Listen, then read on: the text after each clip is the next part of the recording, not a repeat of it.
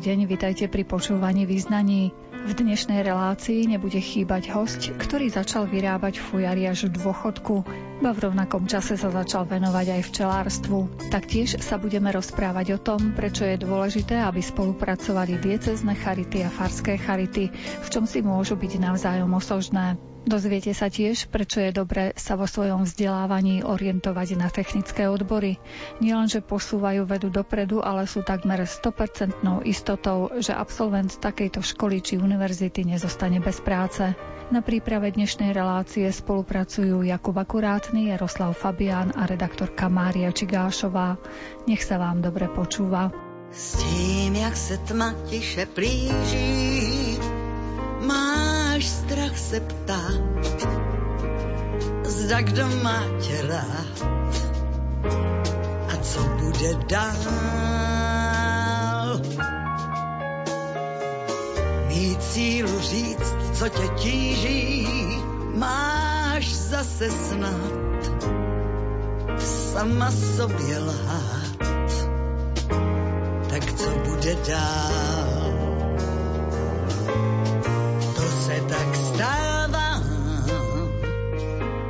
Z nás padne splín do míst, kde leží stín. Jen vzpomínka trýznivá z nás starej hřích. Místy zavál ho sníh,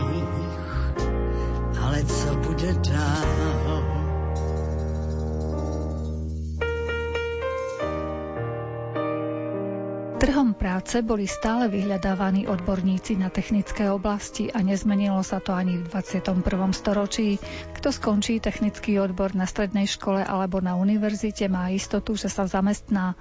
Majú však mladí ľudia záujem o túto oblasť? Porozprávali sme sa s prodekanom pre rozvoj a zahraničné styky Fakulty elektrotechniky a informačných technológií Žilinskej univerzity v Žiline profesorom Petrom Bridom. V súčasnosti je situácia taká, že mladí ľudia sa chcú skôr venovať štúdiu predmetu alebo programov študijných, ktoré sú jednoduchšie, ako je technika a pritom si nevedomujú, že keby pár rokov na univerzite zapracovali na sebe veľmi tvrdo, tak majú potom o mnoho lepší život. Všetky školy museli zmeniť celú filozofiu z pohľadu marketingu voči stredným školám, aby presvedčili poďte študovať ku nám a prečo práve ku nám. Aj my takisto sme nastavili novú marketingovú stratégiu, pretože elektrotechnika ako jeden z tých najťažších študijných odborov. My sme ako prví začali pociťovať ten veľký nedostatok študentov, napriek tomu, že na našej fakulte ročne, čo končia študenti, tak až viac ako 98% ľudí do troch mesiacov sa zamestná v odbore či doma alebo v zahraničí. Takže to uplatnenie je naozaj veľké po študentoch. Všetci študenti, ktorí chcú, ktorí majú záujem, môžu pracovať u našich priemyselných partnerov na brigadách, takže nie sú odkazaní chodiť do nákupných centier, vykladať tovar. A keď mnohí radšej uprednostnia to a idú vykladať tovar, ako by rozvíjali svoje schopnosti prácou vo firmách a tým si už zdokonalovali svoje schopnosti a boli o to lepšie pripravení na prácu v priemysle po skončení našej školy. Možno, že sa obávajú, že ešte nie sú kvalifikovaní a že možno, že by ich odmietli v tých odborných podnikoch. Áno, samozrejme, človek z nepoznaného má vždy rôzne obavy, ale v tomto smere ponúkame pracovné miesta v úvodzovkoch brigadnické od našich priemyselných partnerov. Väčšina z tých manažerov, ktorí v tých firmách pracujú, sú absolventi z našej univerzity alebo pracujú na takých vysokých pozíciách, že vedia tým našim študentom vytvoriť podmienky, lebo problém majú tie firmy. To, že náš študent pracuje v nákupnom centre, nás síce môže mrzieť, ale tá firma nemá zamestnanca. A na tie firmy minimálne v tom žilinskom regióne, môžem zodpovedne povedať, trpia na veľký nedostatok ľudí z oblasti IKT, z oblasti elektroniky. Máme tam Trenčianský kraj, ktorý je veľmi blízko, tam je veľmi veľa podnikov, kde sa vyrábajú, dizajnujú elektrické zdroje, rôzne produkty pre automobilový priemysel. V súčasnosti prichádza do Kysockého nového mesta veľká investícia z Nemecka na elektromobily. Tam idú vytvoriť dizajnové štúdio, vlastne vedecký park v úvodzovkách. Takže naozaj tých príležitostí na prácu je veľmi veľa nielen u nás. Mnoho študentov potom odchádza následne pracovať do väčších miest, do Bratislavy, do Košic, ale ten nedostatok tých ľudí je už evidentný. To si myslím, že pre Slovensko bude veľký problém za pár rokov ešte vypuklejšie, ako je v súčasnosti. Vráťme sa k vašej univerzite. Vieme, že to nie je len priestor na vzdelávanie študentov, ale taktiež priestor na vedecko-výskumnú činnosť. Keby ste nám na ilustráciu nejaké vaše projekty výskumné predstavili, na čom pracujú vaši kolegovia? Naša fakulta ak by som to mohol tak stručnejšie povedať, jej záber je relatívne široký, pretože elektrotechnika a aplikácie sú v rôznych oblastiach. Či už ide od výkonové elektroniky, energetika, trakčné vedenia, trakčné systémy, rôzne meniče, ktoré sú potrebné vo všetkých elektronických zariadeniach. Ja som konkrétne z telekomunikácií, z informačno-komunikačných technológií, určovanie polohy. V súčasnosti každá mobilná aplikácia vyžaduje poznať polohu zariadenia tak my napríklad pracujeme na projektoch, ktoré vylepšujú lokalizačnú presnosť, zabráňujú zneužitiu týchto informácií, čo je v súčasnosti veľmi dôležité. My ako fakulta máme spoluprácu trebárs aj s e, univerzitami iného zamerania. Robíme rôzne multidisciplinárne výskumy, trebárs z oblasti biomedicíny, kde spolupracujeme s fakultou Jeseniovou z Martina, z Univerzity Komenského, kde naši kolegovia pracujú trebárs v súčasnosti na vývoji už druhej generácie inteligentného trička, inteligentné textílie a tričko dokáže monitorovať vitálne funkcie človeka. I was just guessing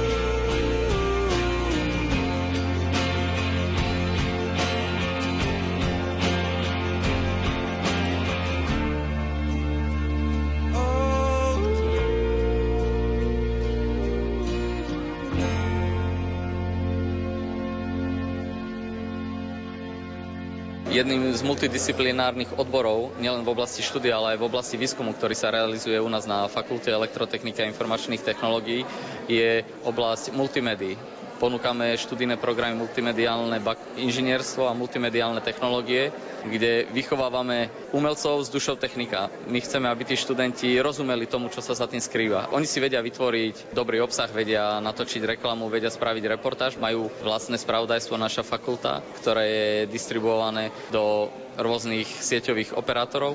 Takže v rámci tohto chceme, aby tí študenti rozumeli tým médiám, aby to neboli len konzumenti, a tí na základnej úrovni, ale aby vedeli, čo je za tým, čo sa za tým skrýva.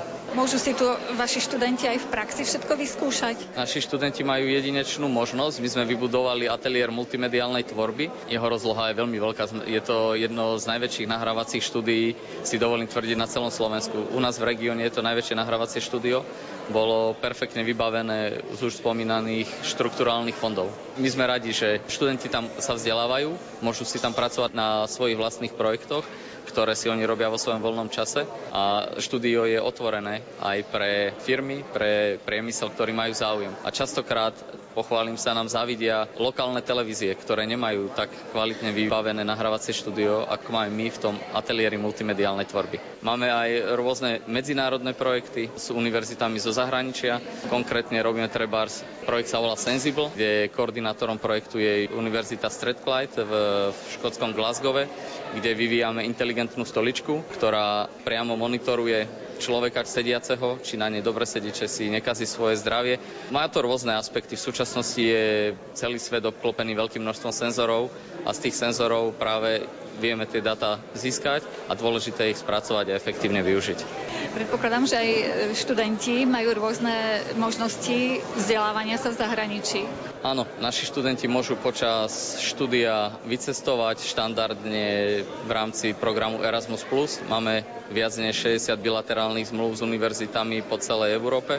Okrem toho máme uzatvorené bilaterálne zmluvy s univerzitami v Japonsku, v USA. Ako jedna z malá univerzít na Slovensku v oblasti dopravy máme bilaterálnu zmluvu z univerzity v Berkeley. Aj študenti môžu využívať tieto príležitosti. Ak by ste pamäti takto prešli nejakými úspechmi, takými výraznejšími vašej fakulty, ktoré by to boli? Naši zamestnanci, ktorí pracujú u nás na fakulte, pracujúci na rôznych projektoch, získavajú, nechcem povedať, že pravidelne, aby to nevyznelo veľmi chválenkárske, ale naozaj sú dosť často oceňovaní rôznymi úspechmi. Teraz si spomínam, náš kolega profesor Ivan Martinček dostal ocenenie za rok 2018 ako technológ roka, kde vyvinul vylepšenie endoskopu, aby jeho použitie bolo v úvodzovkách príjemnejšie pre pacientov počas vyšetrenia. A takýchto úspechov nielen z pohľadu zamestnancov, zamestnancov, ale aj z pohľadu študentov, ocenenia ich diplomových prác. Rok čo rok sa stretávame s tým, že študenti získajú ocenenie za dobre vypracovanú diplomovú prácu od firiem, ktoré im venujú ceny práve v tomto smere. Už spomínané inteligentné tričko v spolupráci s výskumným ústavom textilnej chemie v Žiline s Chemitexom bolo ocenené v rámci výstavy, dostalo cenu Fatima. Ako jeho dizajn, jeho prevedenie získalo ocenenie Fatima. Čo by vám ako vysokoškolským pedagógom a výskumníkom ešte mohlo pomôcť? Ktoré sú také najväčšie prekážky? V súčasnosti celkom úprimne by som povedal, sú to chýbajúce ľudské zdroje, čo je dané vo veľkej miere odlivom dobrých študentov nielen do firiem, ale veľký problém je, že študenti odchádzajú študovať do zahraničia na České univerzity, čo je celkovo problém, ja si myslím, nielen nášho regiónu, ale problém celého Slovenska. Za pár rokov uvidíme, ako to celé sa v úvozovkách vyvrbí, ale odchádza veľký počet študentov študovať do zahraničia.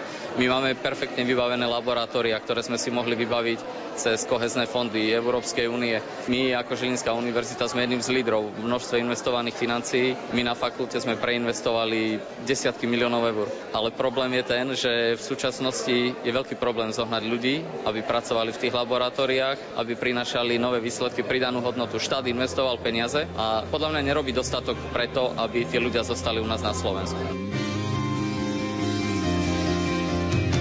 Čo bude o 10 rokov? Budem kráčať rýchlým krokom. Zbadá, že mi nenápadne čas, deň za dňom ticho kradne. Čo bude o 30 rokov? Nebudem už zdravý sokol, miesto teba budem v rukách držať možno nášho vnuka.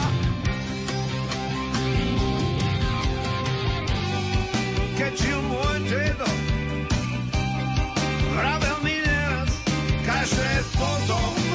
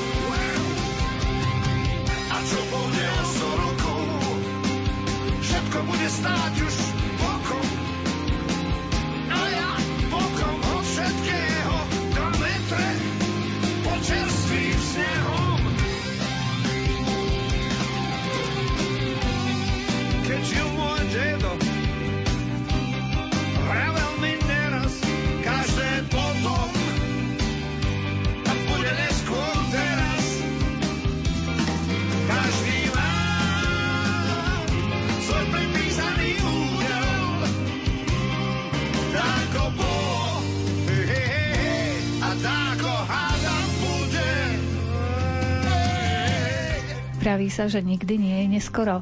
Pán Ladislav Horvát z obce Kolonica v okrese Snina začal vyrábať v dôchodku fujary. V priebehu niekoľkých rokov ich vyrobil asi 30 a dostali sa do celého sveta. Pán Ladislav Horvát za toto svoje hobby, ktoré mu učarovalo, získal v kategórii Remeslo má zlaté dno v súťaži Krajskej organizácie cestovného ruchu Severovýchod Slovenska ocenenie. Fujara ma, dá sa povedať, očarila od malička, lebo keď som počul zvuk fujary, tak ma to strašne dojímalo a vždy som túžil buď si zahrať, alebo zaobstarať si fujaru, no a prakticky dostal som tak tomu až v dôchodkovom veku. Vždy som počúval vlastne o tom, o tej výrobe, ale nikde sa nedalo k tomu dopracovať, až keď vlastne začal internet, tak som sa cez internet dostal k obrázkom, k výrobe tej fujary, tak postupne som začal postupnými krokmi vyrábať sám tieto fujary. A ako sa vlastne taká fujara vyrába? Z akého dreva? Najlepšie je fujara z bazového dreva, lebo je tam tá stredová dušička, cez ktorú sa dobre vrta. Musia byť na to nástroje, musí byť na to drevo, čiže podľa toho, aká je veľká fujara, dĺžka od tých meter až po 2 metre, dĺžka dreva, pekné drevo bez sukov, bez nejakých kázov, aby to drevo nebolo deravé. Musí sa vysušiť minimálne rok, najlepšie 2-3 roky, prevrtať, no a potom už sa vyrába hlasnička a ďalšie veci, ktoré k tomu patria. Tu sa aj nejako musí naladiť ten nástroj? Áno, ten nástroj sa musí naladiť. Najskôr sa vyrobia hlasnička, vyladí sa fujara, no a potom sa urobia dierky, vzduchovod a vyskúša sa, aby hrala dobre. A potom sa môže zdobiť. Pokiaľ fujara dobre hrá, tak sa už môže aj zdobiť. A ako dlho sa asi vyrába taká fujara? Podľa toho, aká je náročná, náročné zdobenie, tak týždeň, dva týždne podľa toho. A prakticky, keď to zoberieme od začiatku, tak to môže trvať i dva roky, lebo než to drevo vyskne. Čiže to je taká dlhodobejšia trošku. Musí byť človek trpezlivý, keď chce vyrobiť. Ono je lepšie začínať s pišťalkami, lebo pišťalka je malá, krátka od tých 30 cm, takže keď sa pokazí pišťalka, tak sa nič nestane, ale keď sa pokazí dlhá fujara, tak už je škoda toho dreva. A stane sa niekedy, že sa môže aj pokaziť? Určite. Každé drevo nie je rovnaké, nemá rovnaké rezonančné zvukové vlastnosti, takže sa môže stať, že urobíte hlásničku, puknete do toho dreva a už nevydáva ten zvuk, aký by malo. Takže buď ju skrátite, urobíte novú hlásničku a pokiaľ zase nevydáva ten správny zvuk, tak to drevo sa nehodí na výrobu. Čiže i také veci sa stávajú. A dá sa ešte nejako využiť to drevo, keď už tomu venujete taký čas? Do pec. Kde potom e, sa tie vaše fujary dostanú? To ich dávate nejakým ľudovým súborom, alebo to máte doma? Chodil som na také trhy sem tam, aby sa to prezentovalo, to remeslo. Skôr na tú prezentáciu, a nie tak na predaj, ale na prezentáciu. Najviac spišťalok a fujar som daroval, ale keď sa nájde kúpec, tak niečo aj predám. A viete aj hrať na tom? Áno, už som sa naučil aj hrať, som samou. A nemáte kontakty na ďalších výrobcov fujar alebo na nejakých remeselníkov, ktorí sa niečomu podobnému venujú? Mám troch synov, ale ja hovorím, na toto musí človek dospieť. Ja som aj včelár, tomu som sa tiež musel dopracovať a dospieť, aby som sa stal včelárom a takisto, aby som sa stal výrobcom fujar, tomu som tiež musel dospieť. Čiže i moji synovia možno niekedy v budúcnosti sa z nich niečo stane, ale zatiaľ nemajú záujem. Možno tiež tak v dôchodkovom veku ako vy? Možno. Keď ste spomínali už tie včely, máte vlastný včelín a teda aj vyrábate medík a ďalšie včelie výrobky? Včely vyrábajú medík, ja sa len o nich starám. Zatiaľ toho medu nie je veľa, lebo podmienky sú aké sú. Pastvy je málo u nás, včelárov je dosť, je tam okolo okolo 300 rodín včelých, takže čím viac rodín, tým menej tej včelej pastvy. No ale ak sa človek o to stará, o tie včely, ak tie včely prežijú zimu, tak potom je aj nejaký med. Ale väčšinou porozdávam deťom, niečo nechám sebe a niečo predám. Ale tak. A kde máte tie včelíny? V ja mám normálne úle, ako klasické nastavkové úle, včely nemám takú paseku, dá sa povedať, jednotlivé včelie uje. Mám 10 rodín, o ktoré sa starám. No. Ak prežijú túto zimu, tak zase bude radosť. Čiže len med?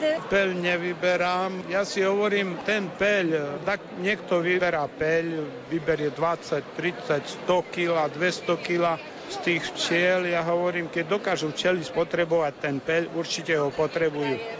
Pokiaľ niekedy budem potrebovať peľ, tak ho budem zbierať, ale zatiaľ ho nepotrebujem. Keď chcem, tak si ho kúpim od kamaráta, ktorý zbiera peľ. Nepotrebujem ho na predávanie, takže ho nebudem zbierať, lebo tie včely ho dokážu spotrebovať.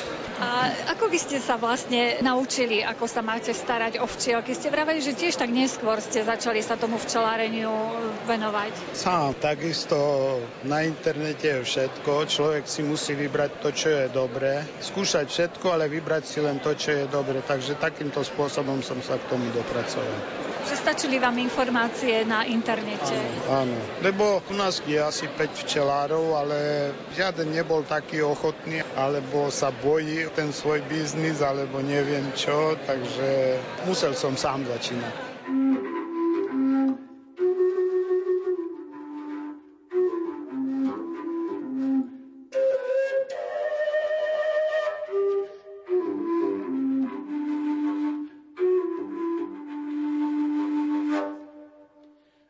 Zabili budáča pri vápe, nej peci. Zabili budáča pri vápe, nej peci. Jeho kamaráti, jeho kamaráti hľadali ho všetci.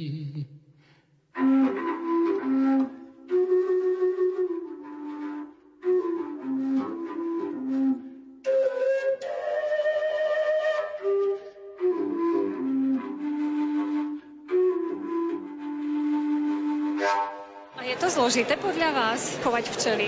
Je to zložité, lebo tam človek musí mať obrovské vedomosti a každý rok je iný. Čiže musí sa človek prispôsobiť tomu počasiu a tým podmienkam, aké momentálne sú. Jedna jar je iná než iná jar, jedna je pekná, jedna je studená, takže sa človek musí prispôsobiť tým podmienkam. O to je to zložitejšie. A ten čelársky rok je veľmi krátky To, čo sa normálny človek naučí za rok, ako učeň alebo nejakom inom remesle, tu sa človek naučí za 10 rokov, lebo ten čelársky rok je veľmi krátky a vždy je iný, takže sa človek za ten rok veľmi málo naučí. Naozaj musí byť taký vnímavý a trpezlivý asi. Musí si zvyknúť na tie včely, nesmie sa ich báť, lebo niekedy, keď ometáte včely a začnú okolo vás lietať, alebo keď chytáte roj, tak je to niečo strašné, ale človek sa musí už tomu prispôsobiť, naučiť sa s tým žiť, aby potom nemal strach. A niekedy ste nedostali nejaké žihadlo? Hneď prvé žihadlo som dostal do viečka, to som si doniesol včely a asi tretí deň len tak mám takú lavičku pod jabloňou a som si sadol a včela ma pichla do viečka, tak som mal opuknuté oko. Bežne cez sezónu dostane mi tých 50 žihadiel. Už mi to nevadí, ani ruky mi neopuchnú nič Takže človek sa prispôsobí tomu. Pri zberaní roja dostane mi 10-20 žihadiel náraz. A neexistuje nejaká ochrana? Niekto používa rukavice, alebo to ja nemôžem pracovať v rukavice. Keď prezerám včely, tak prakticky nestane sa, že by ma pichla včela. Ale pri tom zberaní roja, oni včely, ak ich strasiete dole z toho stromu, alebo kde sa chytia, tak sa rozzúria a pichajú, tak si zoberiem rukavice ten moment, takže nejak to prežijem. Čiže vás to ani neodradilo, naďalej sa budete tým včelám venovať? Určite. Je to veľmi zaujímavé a poučné a včely učia človeka trpezlivosti, poriadku, milovnosti a také dôslednosti, lebo tam človek musí byť veľmi dôsledný aby všetko urobil tak, ako má byť. Podľa vašich pozorovaní sa treba z vám zväčšila nejako úroda v nejakej záhradke, odkedy máte včielky, alebo to nemá vplyv nejaký? Tu je ten problém, že voľa kedy naši otcovia, naši dedovia sadili stromy, starali sa o to, Teraz ľudia majú strašne zanedbané stromy, čiže zarastené malo čo kvitne a v tom je ten problém, že je malo pastvy. Niekedy poľnohospodári siali pšenicu, po pšenici vyrastla na lúke lucerna alebo ďatelina, včely mali ďalšiu pastu. Dnes sa to nerobí, dnes sa všetko mulčuje, tým pádom sa zabíja tá kvetená prirodzená na tých lúkach a preto je tej včelej pastvy málo. V jari, keď príde zlá jar, kvitnú čerešne, príde zlé počasie, už sa tá znáška stráca. Keď príde zlé počasie na agát, na lipu, tak prakticky z toho roka nie je nič.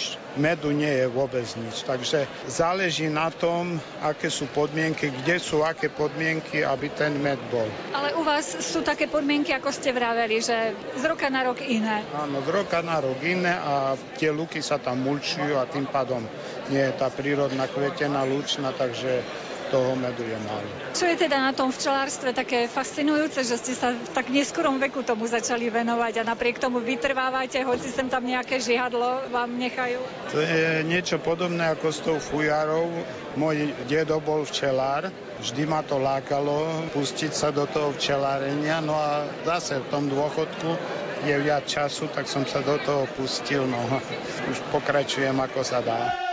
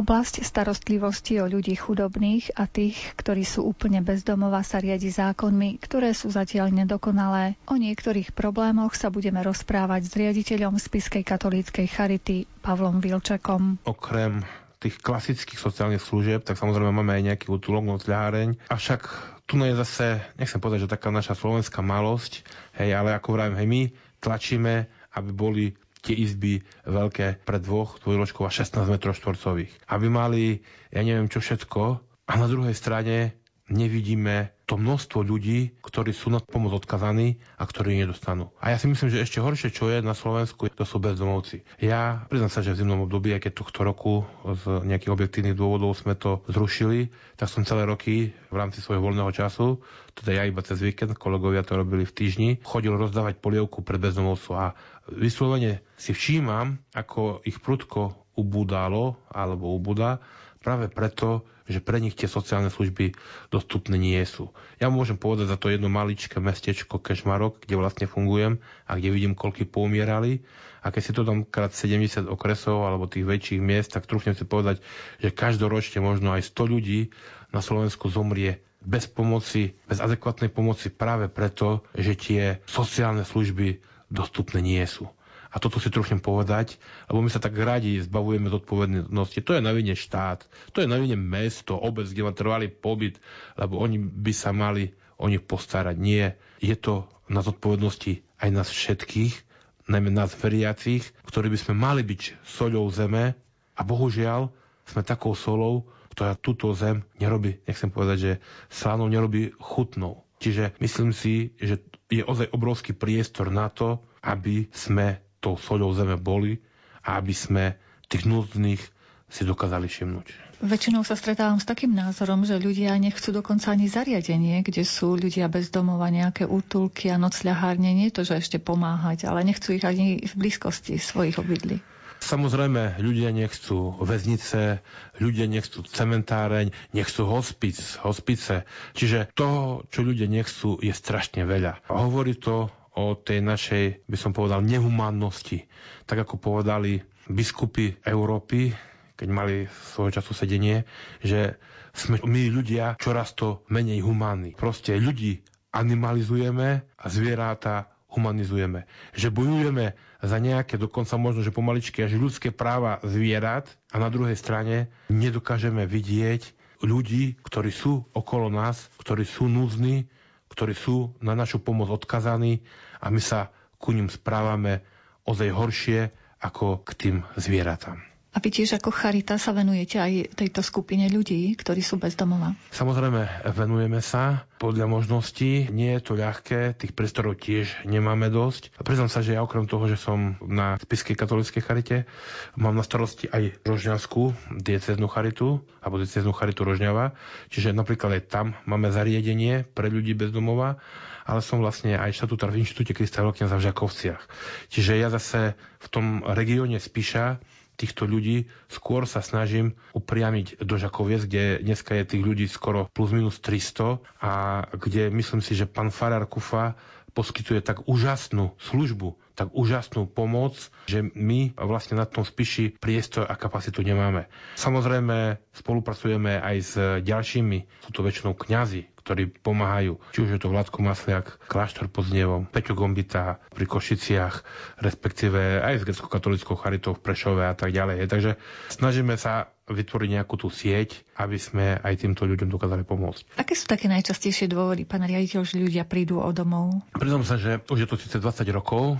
Ja som robil jednak diplomovú prácu a potom aj rigoróznu čo sa týka bezdomovectva, čo je také zaujímavé, keď som si vlastne prechádzal tých ľudí v tom čase. Samozrejme skúmal som od alkoholizmu cez proste závislosti, nezamestnanosť, živelné pohromy a proste ozaj, že čo je príčinou. Na moje obrovské prekvapenie bolo, že medzi tými bezdomovcami ktorí sú, tak niekde až okolo 85% nejakým spôsobom zlyhala matka. Či už, že sa dostali, a teda dosť veľké percento je z detských domovov, kde samozrejme matka musela zlyhať, lebo inak by sa do detského domova nedostali. Ale aj rôzne iné. Matka bola alkoholička.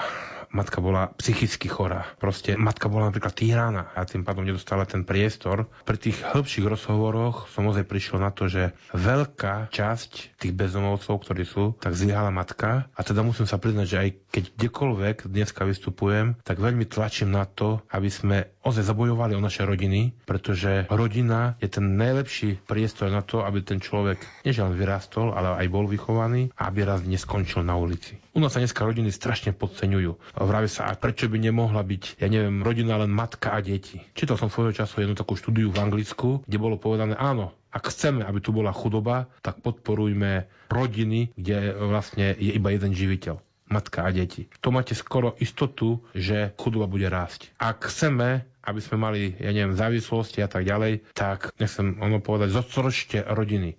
Čiže otca pošlite do práce, najlepšie na 16 hodín, zamestnajte aj matku, deti nechajte bezprizorné a môžete si byť istí, alebo istá, že ozaj či už tie drogy, alkohol, je proste iné e, závislosti nám budú rásť. Rodina, si trúfnem povedať, že je najlepší priestor na výchovu detí. Ľudia, ktorí sa dneska rodiny vzdávajú, tak si trúfnem povedať, ani si neuvedomujú, čo riskujú.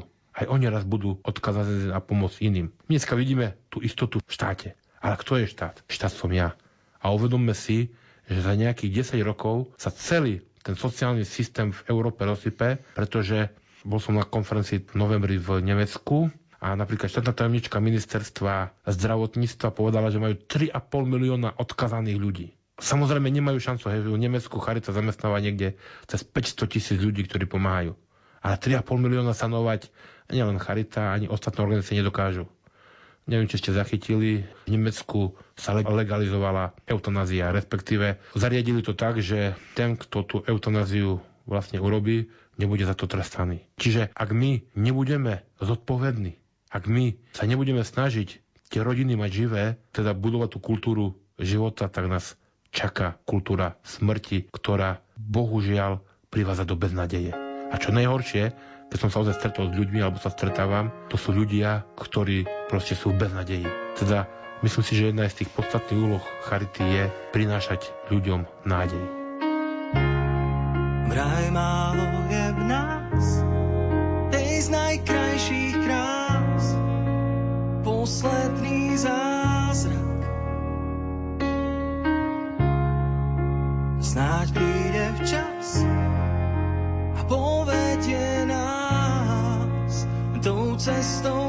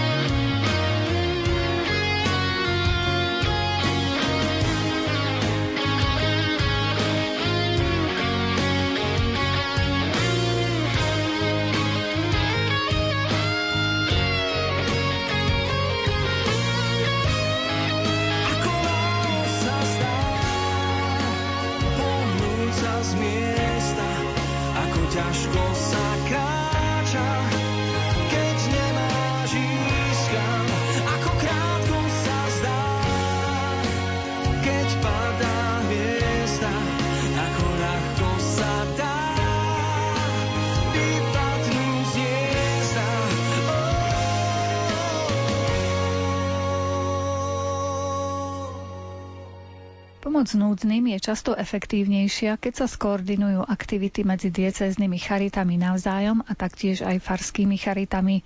Diecezna charita, ktorá je na tom v tom momente lepšie, pomôže tým, ktoré práve nemajú dostatok zdrojov alebo inej pomoci. To je hlavnou náplňou práce koordinátora Spiskej katolíckej charity, ktorý donedávna pôsobil aj ako riaditeľ Rožňavskej charity Antona Friča. Podľa mňa to je taký základ toho kresťanského spoločenstva, bo aj tí veriaci na začiatku ešte za Ježišových čias sa stretávali ako spoločenstvo a pomáhali sa navzájom, fungovali spolu a to, toto sa u nás vo farnostiach často stráca. Tí ľudia alebo veriaci prídu do kostola na tú jednu hodinu nedelu a tým pádom pre nich tá povinnosť aj tá viera aj celý kresťanský život končí, čo podľa mňa vôbec tak nemá byť a nemalo by to tak byť. Čiže tie farské charity sú takou cestou k znovu vybudovaniu tej našej kresťanskej spolupatričnosti a budovaniu toho spoločenstva. Je to v ľuďoch tá ochota byť takým spoločenstvom pomáhajúcim podľa vašich skúseností? Podľa mňa určite áno. Ešte som sa nestretol s prípadom, že by som za niekým prišiel s nejakou konkrétnou požiadavkou a že by mi povedal, že nie, nepomôžem. Vždycky sa nejaká forma pomoci našla. Pre väčšinu ľudí je najjednoduchšie jednoduchšie dať peniaze, ale to je samozrejme tiež legitímny spôsob pomoci, ale mnohí ľudia sú ochotní prísť aj ako dobrovoľnícky pomôcť alebo darovať nejaké veci. Pomoc napríklad budeme teraz v lete riešiť jednu rodinu, kde my ideme prebudovať podkrovie, tak tam tiež budeme potrebovať dobrovoľníkov a už mám niektorých ľudí, ktorí sa dobrovoľne na to prihlasili.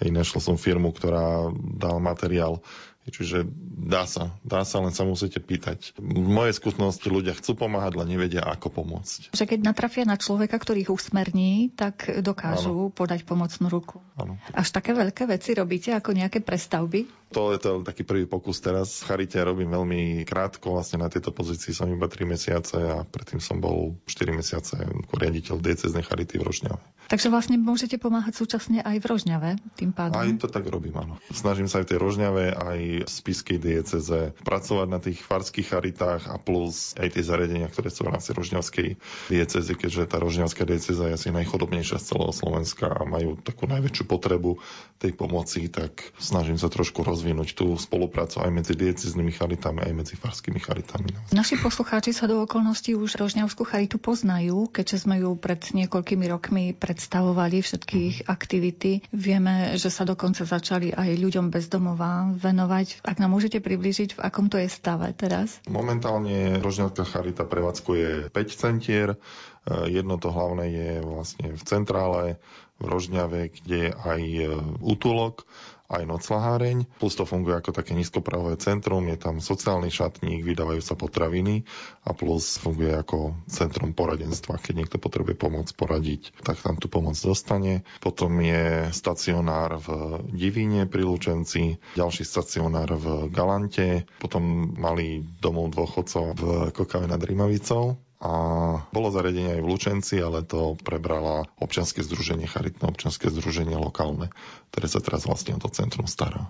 Čiže tie farské charity, ktoré sa usilujete tak, aby teda žili, fungovali, majú nejakým spôsobom možnosť aj v spiskej charite pomôcť, aj tej rožňavskej v nejakých konkrétnych veciach? Určite áno, ja sa snažím aj také tie bohatšie charity spájať s takými chudobnejšími farnostiami alebo charitami. Mne napríklad funguje veľmi dobrá spolupráca medzi farskou charitou alebo farnosťou Zakamene a Lomničkou, kde majú vlastne obrovskú potrebu pomoci, alebo raz čomu sa ja venujem, čo sa tak snažím rozhýbať tú spoluprácu aj medzi tými cirkvami, že to grekokatolická rómska misia a plus farské charity a diecezne charity naše katolické, ktoré tie možnosti pomôcť majú. A aké sú potreby Rožňavskej charity? Napríklad v čom by im mohli treba naši poslucháči pomôcť, ak majú možnosť niečo buď to darovať, alebo v niečom pomôcť? No tak Rožňavská charita tá potrebuje úplne všetko. Čo sa týka oblečenia, veľmi často nám tam ľudia donesú také veci, ktoré sú nepoužiteľné. Že čo viem, že tweedové saká, nohavice alebo veci po starých rodičoch, ktoré naozaj my už nemáme kde posunúť a nemáme komu dať. Že s tým šatstvom sa naozaj aj veľa natrapíme a je potom aj tá ochota príjmať vlastne takéto dary z našej strany možno není úplne ideálna. Niekedy sa ľudia na to hnevajú, ale naozaj treba si aj naozaj sa zamyslieť nad tým, že čo do tej charity donesiete, zamyslieť sa nad tým, že čo tí bezdomovci alebo tí ľudia v núci naozaj reálne využijú, čo si obliekajú a, a podľa toho vlastne aj tie veci prispôsobiť. Že nemalo by to byť také že nemám to srdce vyhodiť to oblečenie do kontajnera, tak ho donesem na charitu, hej, tak to budeme musieť urobiť my potom za vás. Uberú nám veľa z toho času, ktorý by sme, my by sme mohli stráviť práve s tými našimi núdznymi, ktorým pomáhame. Skôr hej. také praktické veci ako Áno. bielizeň, kabát, trička, bežné, presne bežné tak. oblečenie. Hej. Prípadne obuv. To tiež. obuv je veľmi, veľmi žiadaná obuv, hej, obuv je vždycky málo. Potom možno aj také praktické veci, ako čo neviem, piecky, práčky, mikrovlnky, také bežné veci, ktoré aj bežne využívame. No a zase upozorňujem, aby to bolo všetko funkčné, lebo my to nemáme kapacitu na to, aby sme to opravovali. Hej, teraz sa blíži leto, bude obrovský dopyt po bicykloch, hlavne pre deti z chudobných rodín, ktoré si nemôžu dovoliť ten bicykel kúpiť. Zaháňame dobrovoľníka v Rožňave, ktorý by nám pomáhal bicykel opravovať. Vieme zohnať ten materiál, nemáme človeka technicky zručného, ktorý by nám vedel prísť dobrovoľnícky. Nemáme ho ako zaplatiť dobrovoľnícky pomôcť. Chceli by sme vytvoriť taký program, ktorý možno po vzore ďalšej organizácie Zoravy, teraz sa volá Misia mladých, majú parádny program, že ten dobrovoľník učí vlastne tie deti, ktoré tie bicykle dostanú, ako si ten bicykel opraviť, ako sa oň starať. Čiže niečo také by sme chceli preniesť aj do Rožňavy alebo aj do ďalších častí spiskej diecezy. Veľa, veľa, veľa, veľa možností je, ako pomôcť. Samozrejme aj finančne vieme dokonca aj prepojiť, keď chce niekto pomáhať nejakej konkrétnej rodine, tak vieme ich prepojiť, že to ani nemusí ísť cez nás.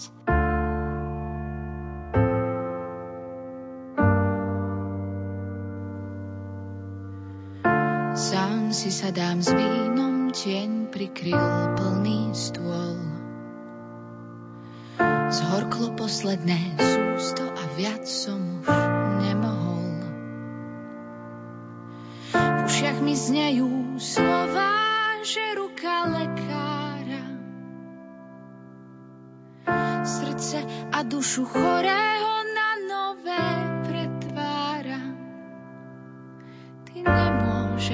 byť len človekom, veď prestieraš stôl pri niekom ako ja, čo priateľstvo neskúsil. Povedz, kto si, že už bežať nemusí.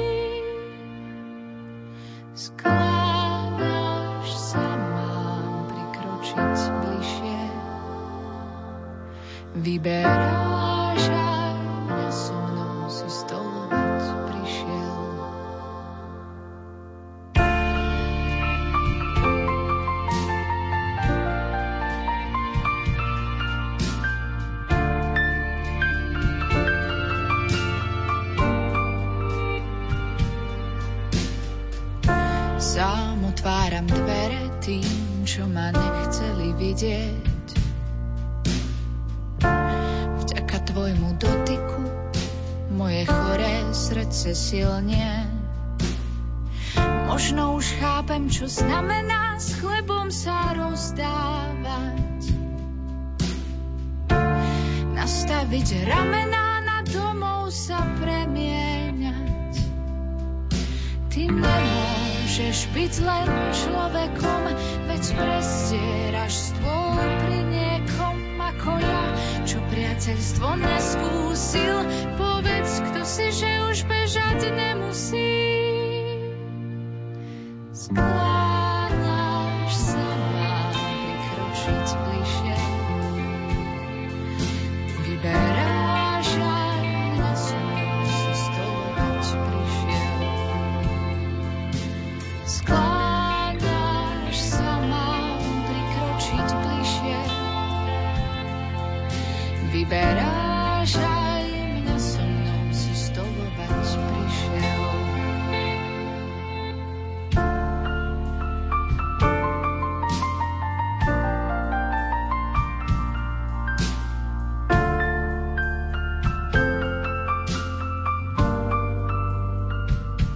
sa nielen tým ľuďom bez domova venujete v Rožňave, ale aj chudobným rodinám, Áno, ktoré teda určite sú na to, je, to je obrovské množstvo klientov. Zabudol som spomenúť ešte aj prevádzku v Brezne, kde budeme otvárať vlastne také nízkoprahové centrum a kde už aj teraz vlastne funguje. V Brezne máme okolo 500 rodín, ktorým sa pravidelne venujeme.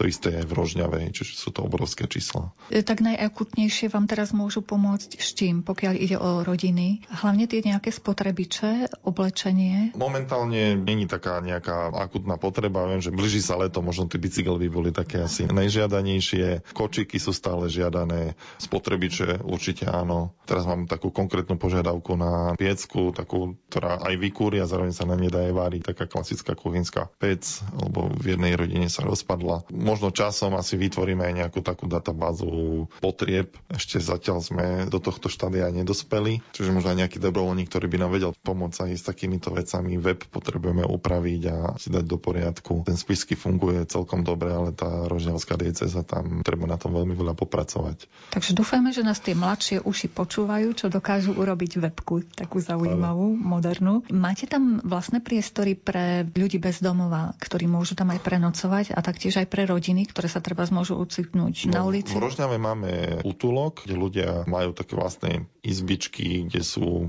pod troch do 5, 6 a potom je noclaháreň, ktoré sú také väčšie izby, kde prídu prespať, aj keď pre mnohých ľudí v zime to funguje ako také trvalejšie bývanie. Je tam spoločenská miestnosť, kde sú cez deň a v noci vlastne sú v tej noclahárni.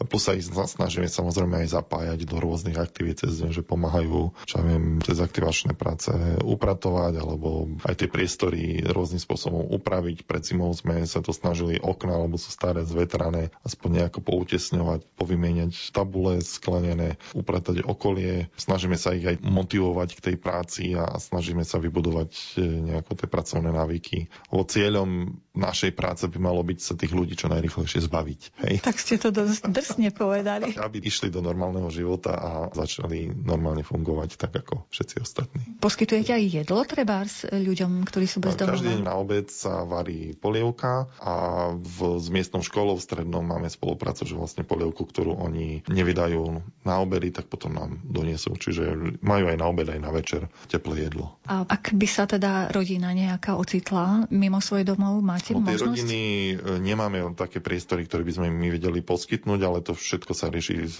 spolupráci s miestnou správou. Že takto spoločnými silami ano. dokážete potom tej rodine pomôcť. Ešte sa asi vrátime k tým farským Charita. spoločenstvám, ano. ktoré majú šancu vám pomáhať. Nemusia to byť len z vašich dieces ľudia, ale keby sa nejaká farnosť teraz rozhodla, že vám pomôže, treba no, zo no západného tento, Slovenska. A tento program Farský charit funguje na území celého Slovenska. Čiže v každej dieceze je nejaký koordinátor, ktorý má na starosti Farské charity. Čiže mali by na webovej stránke diecezy nájsť kontakt na koordinátora Farských charit diecezného, tej ktorej príslušnej dieceze. Na druhej strane, tam na tej stránke môžu nájsť kontakt aj tí, ktorí potrebujú tú pomoc, že takto sa spojí cez tú no, keď, sa, keď sa vlastne napoja na toho diecezného koordinátora, tak každý dokáže tú pomoc nejakým spôsobom sprostredkovať. V čom vidíte význam práve tých takých maličkých spoločenstiev, ktoré si dokážu pomáhať? Význam je obrovský, lebo to je jedna vec budovanie tej spolupatričnosti.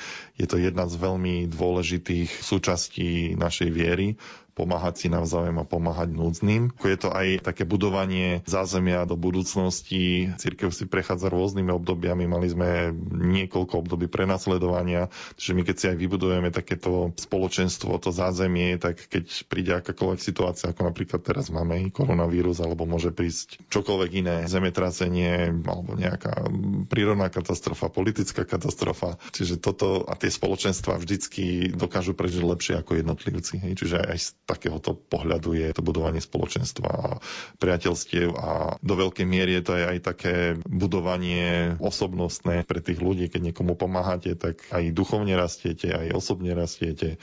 Je to aj veľká devíza do života, do budúcnosti, aj pre výchovu detí. Keď deti vidia, že vy niekomu pomáhate, tak aj do budúcnosti oni budú mať tú tendenciu pomáhať ďalej, čiže je to aj veľmi dobrý výchovný prostriedok, čo naozaj to má veľmi veľa rozmerov. A v čom je tá práca podľa vás obohacujúca v Charite?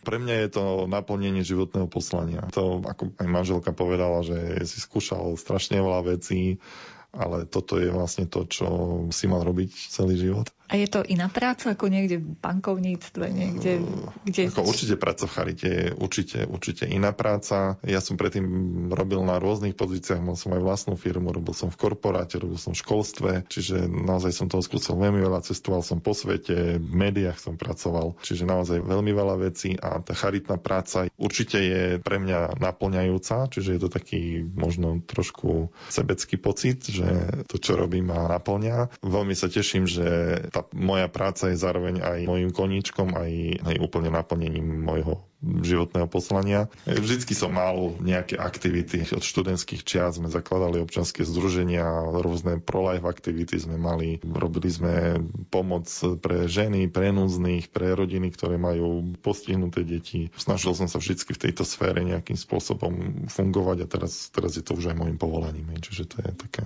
a niekedy si nenosíte prácu aj domov, že stretnete sa s ťažkým príbehom človeka a riešite ho ešte aj doma? Stále, určite stále a, a vymýšľam rôzne spôsoby, ako fungovať lepšie, lebo tá církev má obrovskú potrebu aj takej trošku lepšej organizácie práce. Ja som bol zvyknutý napríklad v tom korporátnom svete, že keď sa raz na niečom dohodnete, tak to platí, nemusíte to riešiť a kontrolovať a v tom cirkevnom prostredí je to o mnoho náročnejšie. Ľudia nie sú zvyknutí tak efektívne pracovať a možno majú sú preťažní, majú toho veľmi veľa, tým pádom mnohé veci nefungujú. Čiže nie je systém, tie moderné technológie sa nevyužívajú. Určite je obrovská potreba aj v tejto oblasti a církev a rôzne tie naše, aj, aj charita samotná, aj, aj rôzne ďalšie cirkevné inštitúcie by mohli urobiť o mnoho viacej, keby sme si zobrali trošku príklad aj z toho sveta okolo nás, toho firemného napríklad. Určite, keď pracujete v charite a stretávate sa naozaj s tými príbehmi ľudí, potrebujete aj vy niekedy dobiť baterky. Kde to je? Akým spôsobom? No, ja si baterky dobíjam práve s tými ľuďmi. Sú také rodiny, napríklad rodinka z Mutného, ktorí majú dve ťažko postihnuté dievčatka a vždy, keď tam prídem, tak som nabitý na niekoľko týždňov. Tí ľudia majú toľko energie a, a entuziasmu a viery a nádeje do budúcnosti aj napriek tomu ich ťažkému osudu, že to vás nabíja naozaj. Potom samozrejme rodina, máme veľa detí, ktoré tiež dokážu človeka síce vyšťaviť, ale aj nabiť. Čiže zatiaľ by ste nemenili? Určite nie. Som spokojný a verím, že tu vydržím veľmi dlho. Časový priestor vyhradený pre dnešnú reláciu sme využili do poslednej minúty. V repríze si vyznania môžete vypočuť ešte raz v sobotu o 14. hodine. Reláciu pripravili Jakub Akurátny, Jaroslav Fabián a redaktorka Mária Čigášová. Ďakujeme vám za pozornosť a želáme vám pekný deň.